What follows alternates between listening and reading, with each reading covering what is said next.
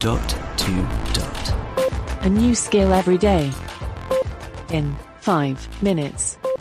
Hey guys, Robin here. Today we're going to look at a skill called Journey 3000.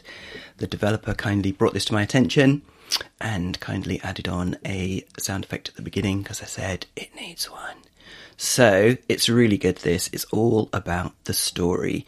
Apparently, Edward Packard, who invented the choose your own adventure genre back in the 1970s, is still considered the master of same. And this particular story has two and a half hours in total of listening time and 32 possible different endings. Let's give it a go. Alexa, open Journey 3000.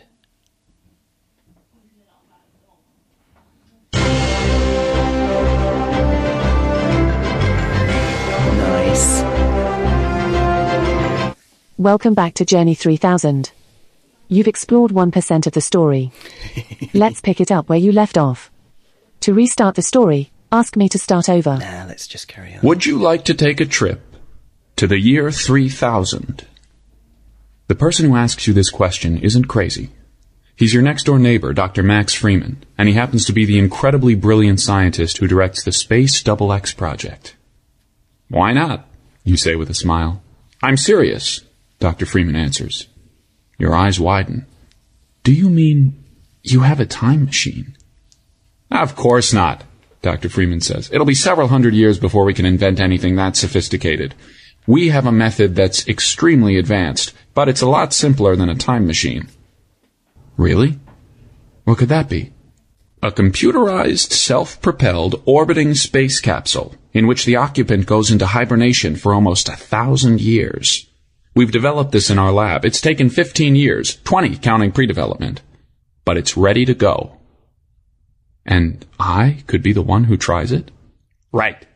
I recommended you because I know that you're smart, courageous, resourceful, reliable, fast thinking, and above all, curious. You can hardly answer. You're practically shaking with excitement or fear. You can't be sure which. Am I right? Quick, yes or no? Yes. Oh, I thought I was going to say that. No. Yes. Terrific! Dr. Freeman's eyes gleam as if struck with light. But wait, you say. How will I get back from the year 3000 to the present? Eh, eh. Good question. I did say time machines wouldn't be invented for several hundred years.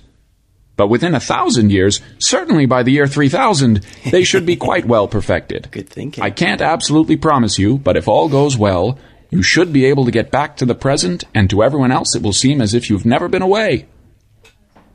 You take a minute to think over Dr. Freeman's offer. He's right. You are curious. And this adventure looks too good to miss. Alexa, I'll do it. stop. I'll do it. Thanks for exploring Journey 3000. You have found 0 out of 32 possible endings and explored 2% of the story.